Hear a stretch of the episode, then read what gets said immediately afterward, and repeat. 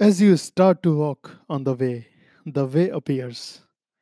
Why do you stay in prison when the door is wide open?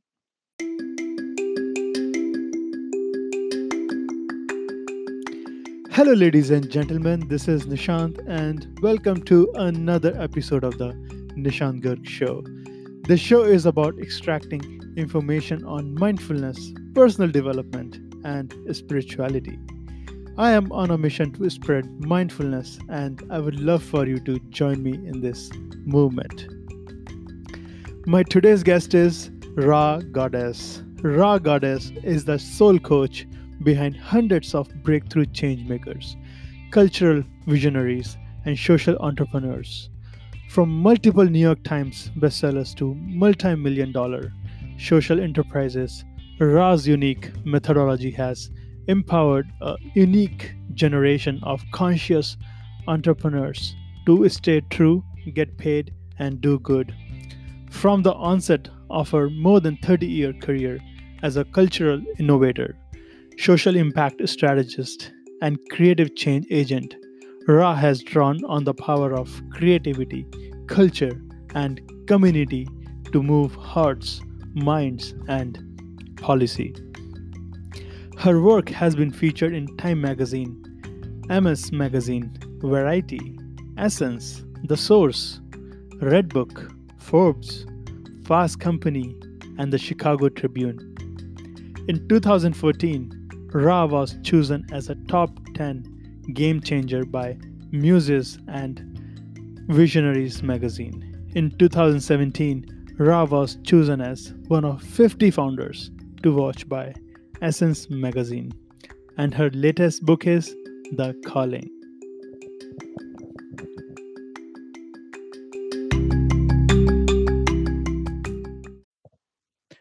Rha Goddess, welcome to the show. Mm, thank you. It's so wonderful to be here, Nishant. Thank you so much for having me. I'm truly honored to have you on the show. I met you in Brendon Burchard event two years ago, and you're sitting in that VIP section, and I was stalking around that area. and I asked you, can I talk to you for five minutes? And you were very, very kind to talk to me at that point. And um, I was totally touched by your performance, by the way you speak. And I'm truly honored that we are doing this together. Mm, it's my joy. Thank you so much for having me. Ross, so eh, so if you're in a social gathering and somebody asks you, what do you do on a daily basis? and how would you respond? Mm, what would be my answer? Yeah. Um, I am an entrepreneurial soul coach. It's the way I describe it. And I help people find and pursue their purpose and their calling. Uh, so they connect to the, the most authentic parts of themselves and they connect to the highest contribution that it is that they're here to make in the world. I help people find it, help people fulfill on it, and I help them do it in a way that's profitable and tremendously impactful to society. Yes. So, talking about calling, is it different from purpose, dharma, or they are just same, same, same? They have the same context. In in my mind, the terms are kindred, totally kindred. You know, um, I think Dharma. It's interesting because I I have a unique uh, way that I, I sort of speak to the aspects of Dharma. As you know, Dharma is multifaceted in terms of all of the sort of ways in which it can be defined. Um, but I do speak to it as your uh, true nature expressed as your highest contribution. So it's this connection of sort of the soul and the essence and the truth of who you are and you know the way that you expressing the truth of who you are gives you your highest contribution.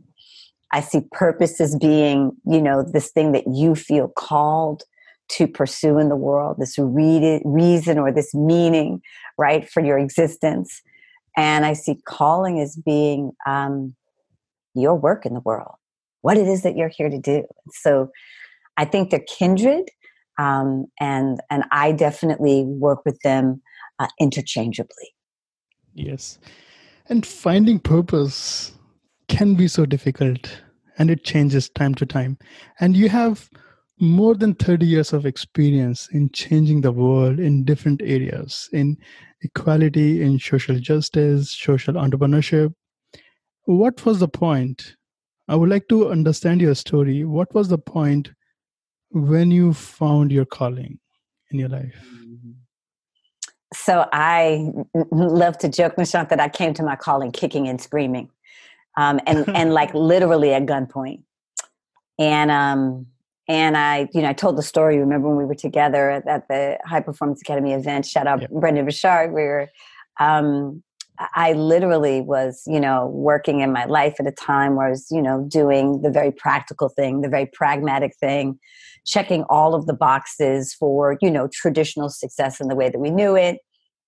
You know, I had a great brownstone in Brooklyn. I was dating a great guy. You know, uh, everything looked good on paper. Um, however, I knew that there was so much more that I was here to do, but I was really avoiding it and and kind of playing it safe and um, and you know the universe cornered me basically. Um, you know, I had an incident where a gentleman you know drove up on a bike and tried to rob me basically, and and I was shot at uh, at gunpoint range and um, but the bullet did not penetrate. You know, and and um, and as much as it was an outer body experience for me, a surreal experience for me, and as much as I could not to this day sort of tell you where the bullets went, um, the message wasn't lost on me. You know that it was it was time to stop hiding, it was time to stop running, um, it was time to really uh, surrender to what it was that I was here to do. Yeah, and how that event changed your life, and when was it? So so this was wow 1998 1998 so quite some time ago 1998 so what are we 22 years ago? Wow nishant it feels on some levels like it was the blink of an eye but it was 22 years ago um, yeah and my life is completely different because uh, coming out of that experience i really began to to see visions for where I was supposed to be and what I was supposed to be doing. And, you know, my current reality was so far from the visions that I was seeing. I had no idea how I was going to get there. But through being willing to surrender, through being willing to create sacred space, to listen to my inner voice, to listen to my higher wisdom, I began to be guided and I began to be led to the opportunities, to the people, to the circumstances that ultimately enabled me to both get really clear about what my calling and purpose was and to actually start to deliver on that clarity and on that purpose. Yes. And uh, I see this all the time that people struggle with reality and understanding their vision and there is a big gap sometimes yeah so what advice would you give to somebody when they are not understanding their vision or they don't have any clarity about their vision the biggest thing i always say is you have to begin with creating room and space in your life to listen. We are all so busy moving and running around with the demands of the day to day, if we have very demanding jobs, or if we're building and running our own businesses, or we've got family concerns and responsibilities, that it all can be so much that we never take the time to just even catch our breath. And one of the things I love about this podcast and the work that you're doing is supporting people in being able to become more mindful and I'm also going to say more heartful, right? In yeah. the way that they understand themselves, in the way that they perceive themselves, in the way that they understand their lives and what it is that they're here to do and offer and bring, in the way that they're able to align with their values and what's really, really important. This is what sacred time and space provides. And so our clarity lives in the silence. It lives in the stillness. It lives in our ability to be able to have those intimate, necessary conversations with ourselves. And so, anytime someone approaches me and they say I'm not clear, I often say, you know, let's go within. Let's let, let's quiet down. Let's slow down. Let's create a space where you can listen. And then I begin to ask them questions about what it is that they value, about what it is that they believe that they've been here to offer and bring to the world. And within that, the things that bring them joy, the things that excite them, the things that they know that they really want to share. And then I ask them about the things that are important to them when they consider the opportunities or the challenges facing humanity in our world. You know, where would they like to lean in? Where would they like to lend a helping hand, even if they have no idea what it looks like? And everybody has unique gifts to share with the world. Yeah. Sometimes we human beings feel that we are not good enough. We are small people and we what we have to offer. Everybody has something to offer and we all have unique talent and gift. We just need to listen to our inner voice and being mindful. And slowing down, this is very important component of your book and i would love to touch upon that component in few minutes so what what what practices would you recommend to somebody to listen to really listen yeah i so there's there are so many ways that i believe that we can touch that sacred silence and that sacred stillness. So whether people feel drawn to meditation or yoga or chanting or prayer you know many of the contemplative practices spending time in nature sacred meditative walking you know uh, time and water. I, I you know love sacred baths. So it's really about whatever you feel drawn to whatever experience enables you to get quiet inside. Whole purpose of slowing down is to actually begin to quiet the mind and quiet the sort of normal chatter that exists that's always running or always operating in the background whether we know it or not, or we see it or not. And to connect to our breathing, our breath, which is really the center of our life force. And so, you know, any one of those practices will get you there. And I always say to, to my beloveds, you know, even if you start with a minute, it's more important to begin to create the consistency of the habit and then you can grow and expand the time.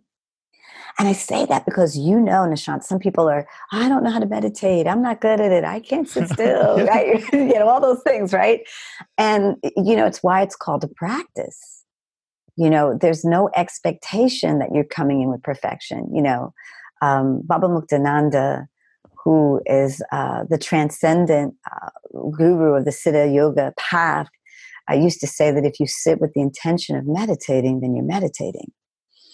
And so the idea is really to have a sense of ease and a sense of comfort and a sense of relaxation and to find those things that begin to put you in more of a relaxed state, you know, that invite the deepening of the breath, that invite the quieting and the stillness of the body, that invite the slowing of the mind.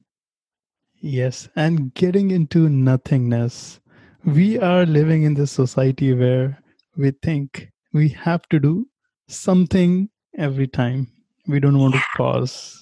Taking a pause will really help. And it will move your soul, it will move your body, and it will move the crowd. Yeah. Yeah. So, yeah. Rha, I would love to ask you that you started this movement called Move the Crowd move the crowd. How did you get this inspiration to start this huge movement? It had everything to do with my own journey, you know, being a creative, being someone who was traveling throughout the world and having the honor and privilege of living my purpose. I, it came to a point, this was sort of my second, you know, kind of mm-hmm. come to Jesus moment. Like my first moment was you know, surviving that particular incident where I met my purpose at gunpoint. You know, my second moment, you know, sort of pivotal moment was uh, returning from an international trip. and you know having done great work in the communities that i was visiting but uh, returning from that trip exhausted and rent was due and i didn't have all of what i needed to pay my rent and i really you know kind of got on my knees and said listen you know i i just don't have what it takes to go out and hustle and and and and you know make those ends meet anymore and then i'd been hustling for years you know so it wasn't that i didn't know what to do but it was that what I was typically doing no longer worked. And I share that because I think that for a lot of us, you know, we get good at something or we do something and we're sort of able to get away with it for a little while. But there comes a point where it no longer cuts the mustard. You know, in other words, what we used to do no longer does the trick. And I was in a, in one of those moments and where I was being guided to was understanding that I was meant to and needed to figure out how to have money and purpose live side by side. And that that was the next important growth, or that was the next important calling, aspect of my calling that I needed to pursue was to figure out purpose and money. Because you know again with all of the wonderful work that was happening and all of the great work that i was doing you know my landlord didn't didn't necessarily care so much about the fact that i was you know helping kids in the slums of nairobi. You know my landlord wanted the rent and i had to figure that out. And so you know that second pivotal moment for me was about understanding that i had been operating in reaction to what I thought money was. And I had been operating in reaction to a system of economy that just did not align with my values. Now, there's nothing wrong with sort of saying, okay, I'm not partial to this. But the challenge is when we don't create an alternative vision, what winds up happening is we still wind up connected to and bound by the old ideas. And so I had to create a new vision. In other words, if I wanted a new relationship with money, I had to create a new vision that was connected to what I wanted to see, what I wanted to have, and what I wanted to experience. And when I learned how to do that, and when I was able to transform my relationship with money, I went, my God, I have got to teach this to every struggling artist and change maker and humanitarian I know. And, and that was the founding of Move the Crowd. I love your explanation. And relationship with money, it does not mean that success. And I think a lot of people think success is correlated with money. Hmm. How do you define success now? Yeah. So for me, success is a function of alignment, of alignment. And that's all about being trued up to your vision, to your mission, and to your purpose. And mission doesn't have to be huge mission. It can be a small thing that we are called towards. And when we hear about these words purpose mission calling some people might get scared that we have to do big things. No we don't have to do big things when we are starting. We can start with small things. Yeah. Then it develops on top of that. Yeah. There is a saying in the Tao Te Ching that the great things are the small things and the truth is that most massive things that we observe from the outside began with little tiny acts and there's going to be a lot of failure in those yeah. tiny things. Yes, you will stumble. You will absolutely stumble. I think the big thing, and I talk about this in the book, I think the big thing that is so important for us when we come into this question of our purpose and our calling is that we're asking not just what is good work, but we're asking what is my work? what is it that I am here to do? And that we're trusting that regardless of the size and the scope, that if we bring real intention, that if we surrender and honor the sharing of our gifts in whatever way that they're being called to be shared, that the ripple effect is so much bigger than we could ever imagine or see. You know, we could touch one person that then turns around and touches 10 million. That's still our contribution, right? And our ability to see that and our ability to connect to that and our ability to understand that is part of what the inspiration is to really lean into wherever we may be called in any given moment to show up and bring and bring our whole selves. Yes. And I will point the listeners to your book called The Calling. And I will put all those notes in the blog so that people can go and purchase your book, The Calling. And your whole movement, Move the Crowd, has three core beliefs stay true, get paid, and do good. Would you please elaborate on these three bullet points? Yeah. So they represent the three fundamental shifts and commitments I believe we need to make when we really want to be fully realized in our purpose, our purpose for our lives, and our purpose for our lives' work. You know, back to your question about success and this idea of how we've defined success. You know, traditionally, and, and sort of the ways in which our society operates, success has often been defined by people who have stuff or have a bunch of stuff, or people who are really good at things.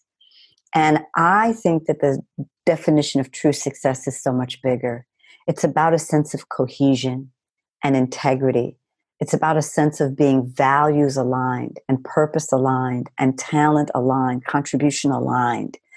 And that is the place from which we then get to create and in our work, I describe those three commitments of staying true, which is all about honoring what you value, honoring what is really, really important to you, and the vision for how you want to live and move and have your being in the world.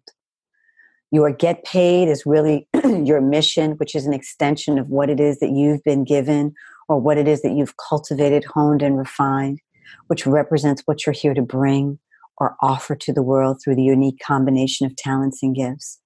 And then the do good is, is your impact. It is the things that you want to affect in the world, the opportunities or challenges facing humanity that you most want to engage, and the ways in which you bring and leverage your talents to make that contribution and affect that change in the world. Yeah, thank you for explaining. So, why? What was your motivation to write this book? Wow. So, I mean, you know, the joke is people ask me all the time, um, how long did it take you to write the book? And I said, you know, if you're talking about physically, how long did it take me to put the words on the paper? You know, I would say to you seven months. But if you ask me truly the question of how long it took me to write the book, the answer would be 30 years. You know, this book really comes as an outgrowth of being on the front lines of people's greatest hopes and fears and aspirations for over 30 years and having the opportunity to observe in all kinds of contexts. You know, I've had the privilege to work with very, very wealthy people, and I've had the privilege to work with people who've had no shoes and everything in between. And what I've discovered is that the, the core of it all is our humanity and the degree to which we are able to really align with what matters for us to really be able to mine into and find our gifts and our unique combination of gifts and the degree to which we're really able to express all of the above in a way that enables a contribution to the things that we feel really, really matter and are important. And so um, for me, the book, I wanted to write the book because I wanted to give people a blueprint for how to find it, how to get there, and how to deliver on their purpose in a way that was profitable and in a way that was deeply impactful. You know, there's a lot of ideology out there, Nishan, and it's mm-hmm. important and it's good, but there's not a lot of practicum. Not a lot of opportunities where people could actually go, okay, step by step, how do I learn how to believe in myself? Step by step, how do I learn how to actually find my purpose and calling? Right? Step by step, how do I learn or discover how to actually believe that I can bring my talents and my gifts to the world in a way that really aligns with my passion and my purpose? And so, and this yeah. book will definitely help for people who are at any level in their life. If yes. they're starting, they're not sure what is their purpose, or if they have discovered their purpose, but they want to elevate their purpose to the next level. Yeah, the book will meet you wherever you are in your growth and your evolutionary process towards realizing, fully realizing yourself. You know, we're all works in progress. And so, wherever you are in the journey, the book is primed to meet you. Yes, and in your in your book, you have specific practices after each chapter. How we can slow down, how we can take a pause to really listen to our inner voice. Uh, do you have any favorite slowing down practice that you pursue in your life every day? Mm, I do. And so I have a very, very deep prayer and yoga and meditation and journaling practice. And over the years, I've done different combinations of activities and exercises and different kinds of frameworks. Um, but it, it's always like I've always come back to those practices as being the foundation for me. In chapter six of the book, I share three practices that I invite people into. And, and really, that chapter is all about practices. How do you establish a practice? How do you determine what kinds of practices you should be mm-hmm. thinking about? Because, you know, to your point, Nishant, a lot of people are kind of going like, where should I begin? right? Or what yeah. should I do? Um, and so the first practice is, is this practice of stillness, which we talked about, you know, time in nature, time in water, time sitting on your couch, time just being with your breath in whatever way works for you. The second practice I call subtle body observation. And this is about actually paying attention to the breath, paying attention to the tightness or the openness in the various aspects and parts of our bodies. Like our body has its own level of intelligence and its own way of communicating to us around what's happening with, with us in the state of our world, particularly the state of our inner world. You know, and our ability to listen to those cues and our ability to be in open communication with the various aspects of our body invites another kind of knowing and another kind of intelligence and another kind of information that deepens and strengthens our internal power and source yeah. and capacity. And I'm curious to know in your journaling process, do you write what are you grateful for?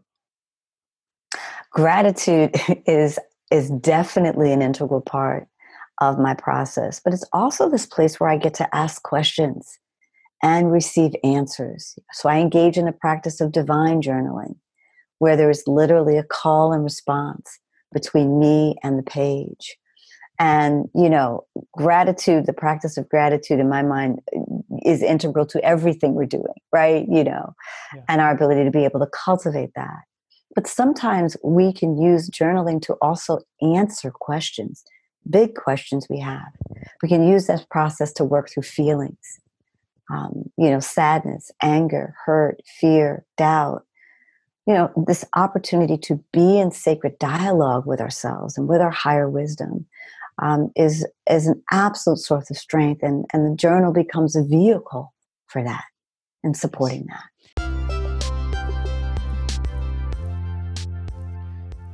Hello, boys and girls, ladies and gentlemen. If you are just joining us, you are listening to this podcast with Rha Goddess.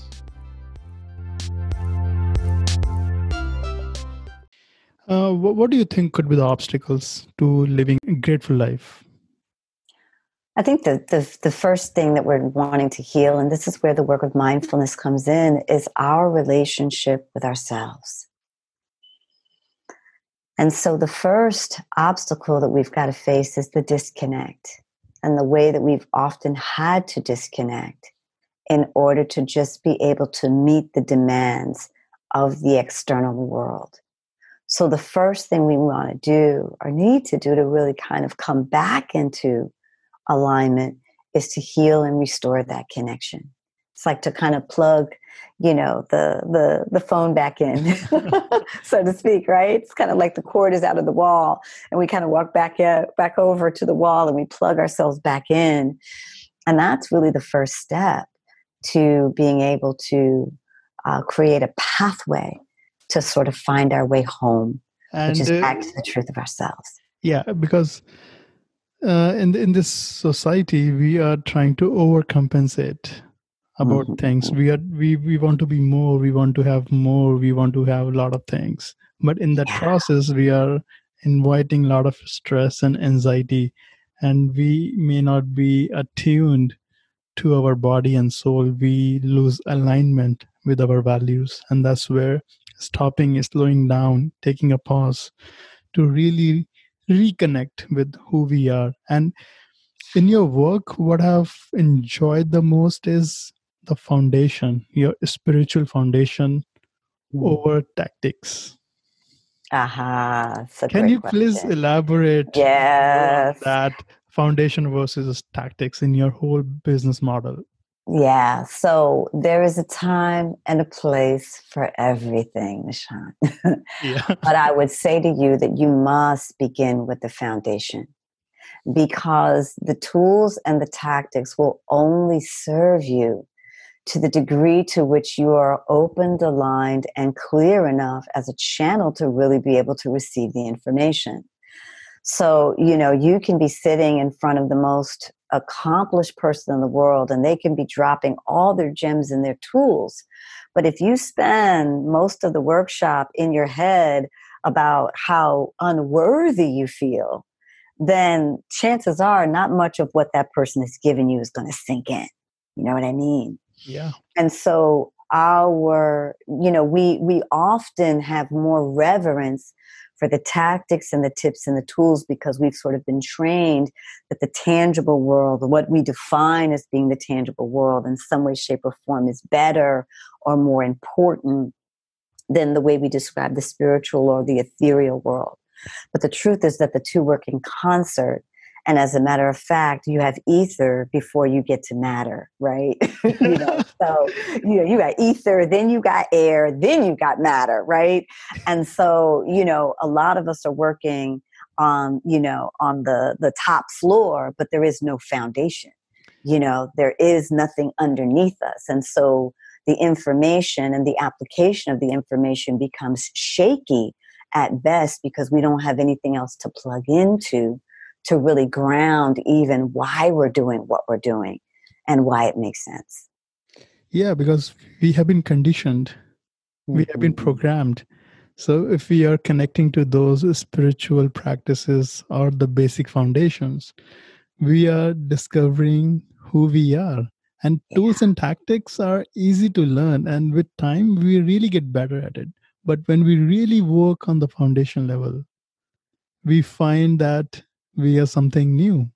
Yeah. We always find a newer version of ourselves. And first 29 years of my life, I learned all the tools and tactics. But when I started getting into foundational practices, spiritual practices, the whole shift. Yeah. I could see. And others were seeing that shift. Yeah. Inspiration lives in our foundation imagination in our foundation, ideation in our foundation. And so, you know, tools and tactics give us the motions, right? Give us the actions. But in order to actually have them be grounded and meaningful, they've got to be connected to something a reason, a purpose, a calling, right? Uh, a vision. Yeah. And those come from our foundation. And inspiration, I remember this quote from Dr. Wayne Dyer. This inspiration comes from within, in spirit. Otherwise, it will be outward. It's not outward, this is inward. That is why this is called inspiration. Yeah, yeah. In the spirit of. Yes. yeah. And I would like to ask you about abundance so we we always talk about live in abundance think about having more just visualize imagine But when we get that, what we want, we are in a crisis mode. And we have mm-hmm. extensively talked about the crisis of abundance, the stress of success. Can you please elaborate on that component? Yes. We live in a society that is rooted in overwhelm, informational overload, right? Activity overload. We're striving, we're stretching. And a lot of it has to do with the fact that we are, you know, we are sort of aligning with these external definitions of success as opposed to really asking us what is our definition so we're trying to keep up with the Joneses, or we're trying to keep up with a set of standards that may not, in fact, align with what's important for us. So we find ourselves being out of breath because we're trying to do all those things, and then we're trying to do all these things over here, and and you know this idea that more is better is not necessarily so. In the book, I talk about the work of Lynn Twist and the Soul of Money, and this idea of sufficiency and how it is that each of us can come to what is really true for us. We don't need to have it all, Nishant. We yep. only want to have really what matters. You know, and when we get down to that question, what really matters, I think we would be surprised to see how simple the answer is. So this, yeah. you know, tendency to overcomplicate, this tendency to overload, right? Overperform, to strive for perfection, whatever that is, right? How can um, we unload yeah, all overloaded? Letting go, letting go. This even this practice of coming into alignment is far more about releasing than it is about putting anything on. And when we can logically start to understand it because you know you you got to start kind of with the logical brain going okay i get that i need to let go. But then also you you and i both know the questions come how? And this is where the practices serve us. Our ability to come to the breath our ability to sit in quiet our ability to actually allow ourselves to just be as opposed to do are the ways that we begin to get access to releasing and letting go. And in the process of letting go, I'm sure that we have all those fears, negative self talk, self doubt. Mm-hmm. How can we release those fears and negative self talk? Yeah, so I actually take you through a process in the book where you identify what I call your greatest hits. And I walk you through a process of releasing them.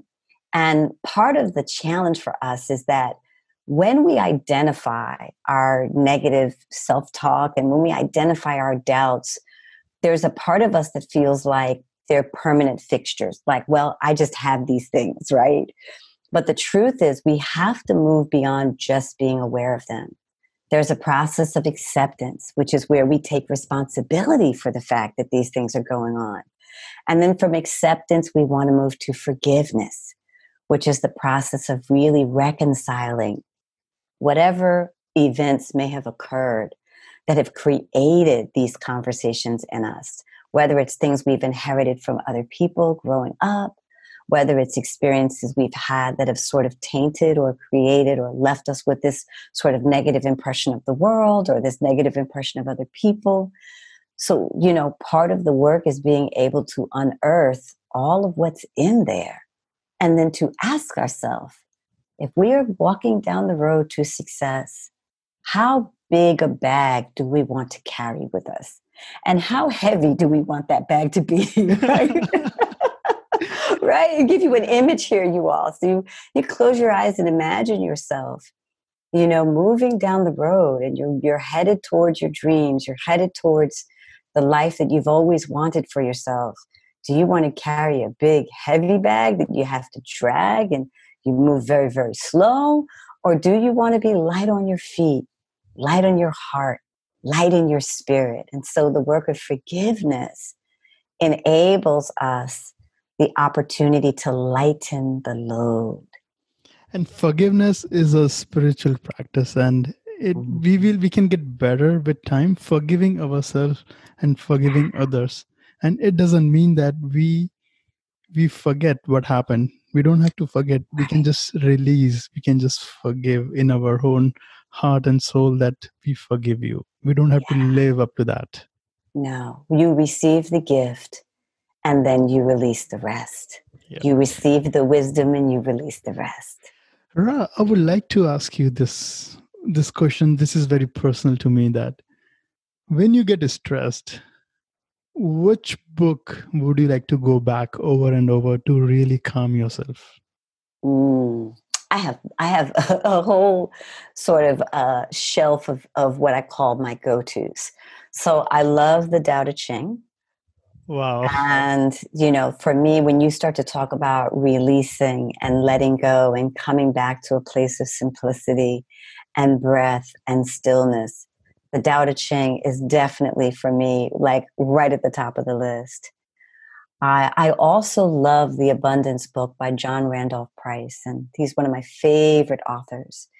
Um, and in the Abundance book, there is a 40 day prosperity plan, and there are 10 mantras that are part of that plan, those 40 days. And so, anytime I'm feeling like I want to just ground in this sense of spaciousness I go to the abundance book. You know, it doesn't yeah. just work for money, but it also works for time and people, all the other things that we can be in a place of scarcity or lack around. So that's my second go to. Um, and then I love the work of Deepak Chopra's Seven Spiritual Laws of Success. This oh, is one of those that. ones, right? I keep on heavy rotation. the law of the law of least effort, you know, like yeah. releasing releasing the weight from our bag. Yes, yes. And one of my favorites, the law of pure potentiality, just all about honoring and acknowledging our creative power, our ability to co-create with the universe. And so those are just some of the ones that I keep right, you know, yeah. right at my elbow. yeah. I would like to know uh, do you have any specific morning routine? Because talking about morning routine, we have this whole morning routine thing in the productivity books. If you want to be successful, have some morning routines. So, what do you think about this? I I definitely believe in aligning your like your morning to me is sacred time. You know, they call it they sort of say own your morning. And I would say, you know, align. Like your morning is your aligning time, which is really your opportunity to connect to yourself and your soul and also to your purpose in terms of what's important you know there's big p which is your life's purpose or big c right? Your life's calling. And then there's little c which is what are the things that call you in the day to day? Things that want your energy and attention. So that morning is that time to ground a time to center before all of life comes at your doorstep and takes you over. And so i uh, i pray i meditate I do yoga or some other kind of movement oriented practice. Some mornings I get out very, very early and I walk and watch the sunrise. Um, and it's that really quiet, still energy when it's just me and, you know, maybe the birds and the squirrels yeah. that are up and moving around. Um, I love that sacred time. And then again, I journal, I write. That morning practice for me of touching the page is also something that's very, very important. How much time do you spend every morning in these practices? When I have like lots of time, I like to spend at least at least an hour. When I am traveling or on the move and I don't have a lot of time, I try to give myself at least 10 to 15 minutes. And I pick one of my sacred practices. So either I'm going to journal for 15 minutes, or I'm going to sit in 15 minutes of stillness, or I'm going to do 15 minutes of yoga. But I'm breathing, I'm connecting, I'm intending, all of those things are happening. Yeah. And if you have only 10 minutes, which one would you pick? Uh, do you have any favorite? I usually go to the breath. For me, the breathing and, and, and I would say also the yoga, like the because I get the combination of the movement and the breathing. There is a five minute yoga practice that I do sometimes when I'm really super pressed for time, and that would be usually my go to um, because it gets the body moving, it gets the energy going, it gets the blood flowing, and at the same time, it grounds and it centers and focuses me. Yeah. So, talking about the grounding and focusing and calming, i'm sure you you also get failures in your life we all get we all get failed Sure. how do you how do you motivate yourself and what what does your self talk look like when you don't get something that you really want in your life or Yeah, in the- your work the first thing I do is I allow myself to feel however I feel. And I say that, Nishant, because a lot of us, we run from the pain, the disappointment, the sadness, the hurt, the anger. And in running from it, it doesn't mean that it goes away. It just means that we wind up carrying it with us longer than we need to. So the average feeling, if you truly allow it and surrender to it, takes about 90 seconds to move through your body. And so my first step is to feel, let myself just feel it. Feel the disappointment, feel the hurt, feel the anger, feel the pain, and just surrender to letting myself feel it and observe myself in it. The next thing I ask myself is, well, what of that did you do really well? Even though it didn't turn out the way you wanted to, I assess, I acknowledge what did work out.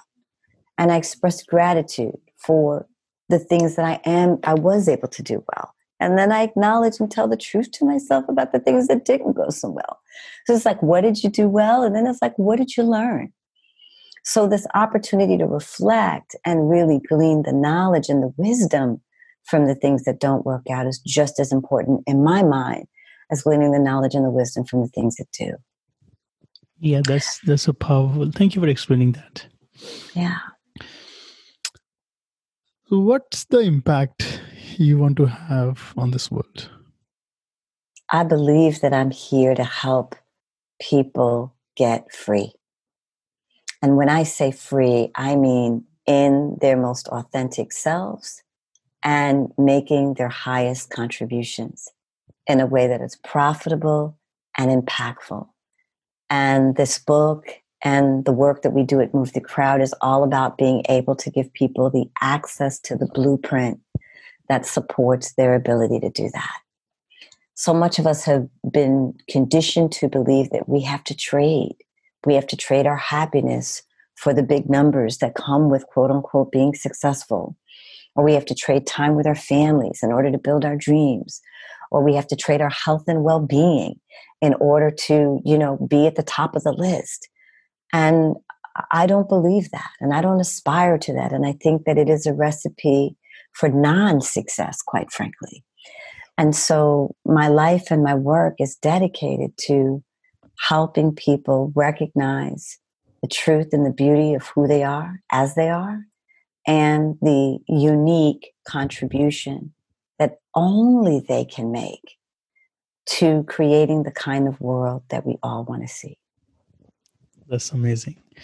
And we can visualize you know we can we can visualize about what we want in our life. We can really sit calm about what we want and we can visualize our future. And going back two years ago i remember when when when i was in the audience at high performance academy you walked the audience through this amazing visualization honestly mm-hmm. i would like to I would I would love to express that I was crying at that point because with your visualization process, that big long process, I was crying because I, I was able to see my brother who passed away six years ago because of blood cancer. And I was oh. seeing that. I could say to him that I love you. I did not say I love you ever in my life, but with your visualization process, I was able to say, tell him that I love you you are not here on this earth, but I love you. I Mhm. wish I could have told you how much I loved you. Mm. And my request to you is, Rha, that if, if you can please walk us through some five to six minutes of that visualization Mhm. process for all the listeners that we can move our soul, we can move our body, and we can find our calling purpose and why why we are here. And we have a purpose. We all have a purpose. Please. Yeah, absolutely, absolutely. So if you're listening, just take a minute and refresh your posture.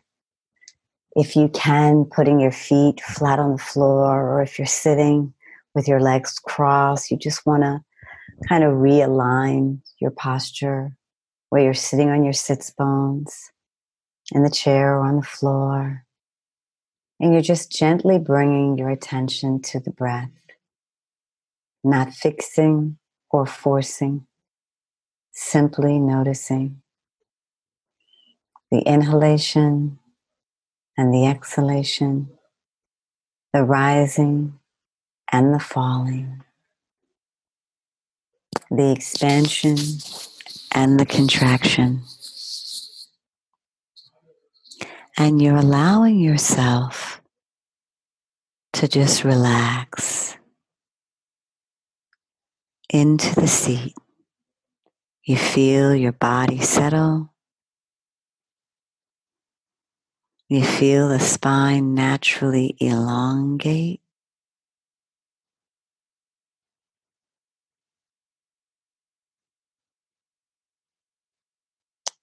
You feel your shoulders begin to gently relax.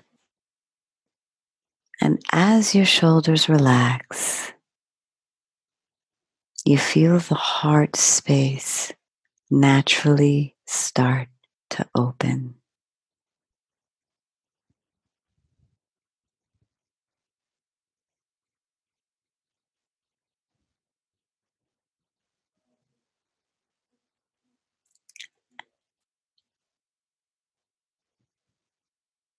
Now, I want you to consider when it comes to your path and your purpose that you too have a unique calling.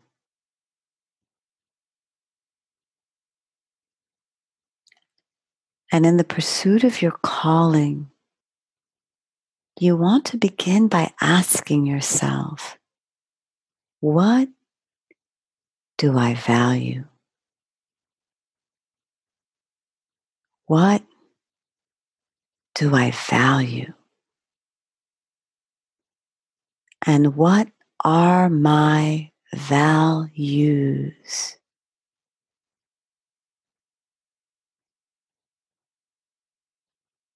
Notice the images or the pictures or the people that begin to emerge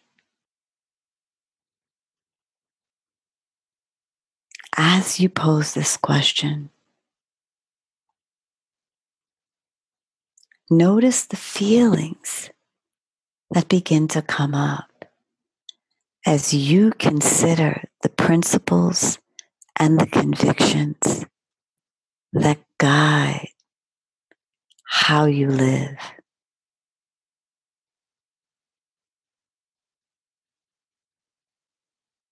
What is the quality of relationships that you seek to have when you consider what you value?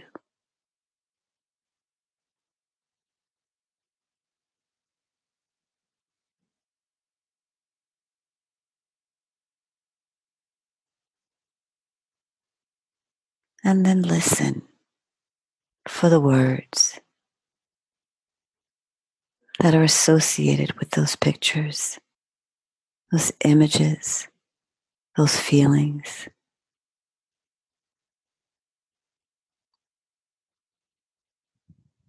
Honor what it is that you believe is really, really important.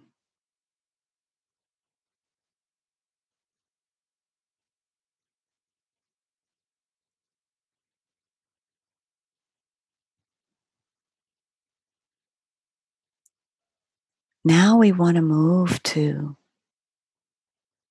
your talents and gifts and what it is that you've been given to bring to the world. When you imagine yourself fully realized, what do you see that you have been given to share.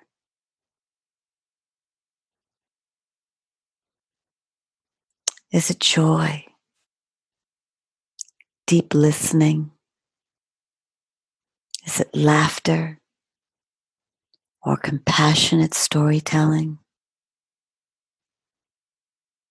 When you consider your gifts, what are the images or the pictures that come to mind?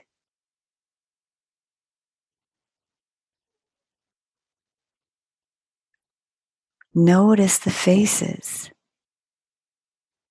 that you may be interacting with.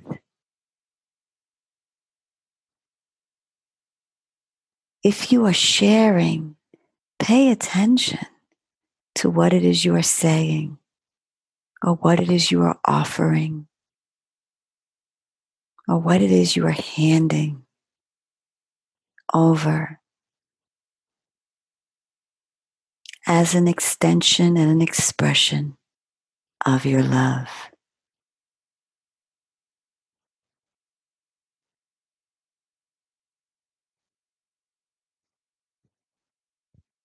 What does it feel like when you share yourself in this way?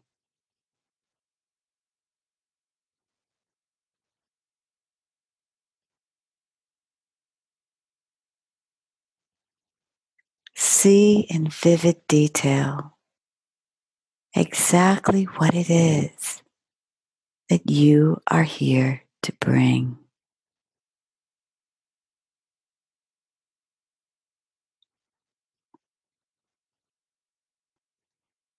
And now, moving towards the third and final question of what it is that you are here to affect. When you imagine yourself fully realized and you think about the contribution you want to make, what are the opportunities and or challenges facing humanity that you most want to address? What is it that you want to create, reimagine, or define, heal, uplift, transform, engage, innovate?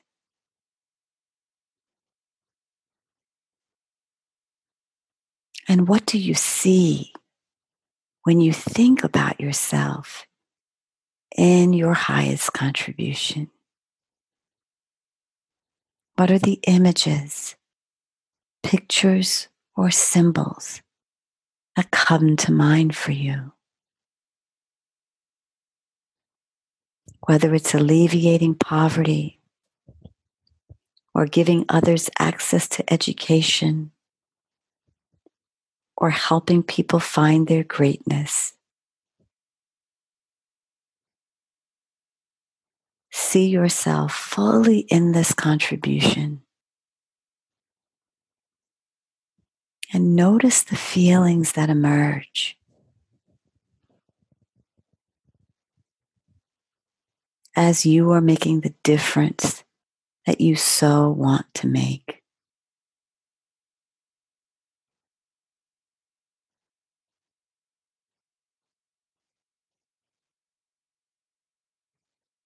What do you value? What are you here to bring? What do you want to affect? If you know that you could not fail, how would you answer these questions?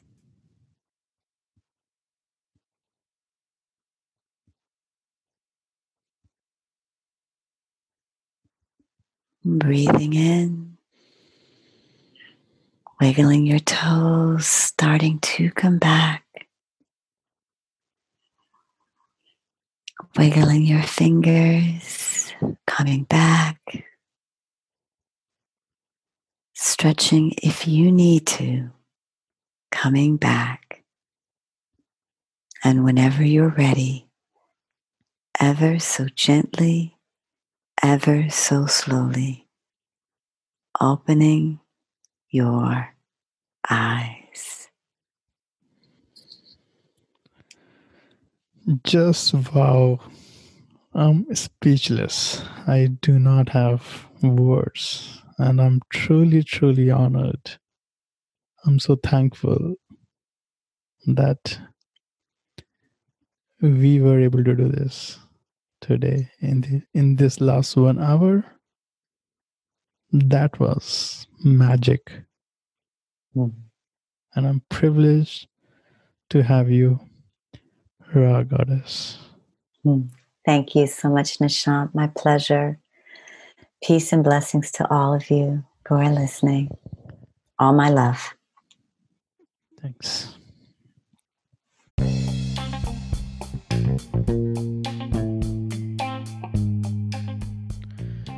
Thank you for listening to this podcast with Rha Goddess.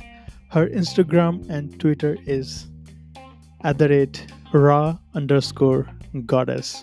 R H A underscore G O D D E S S.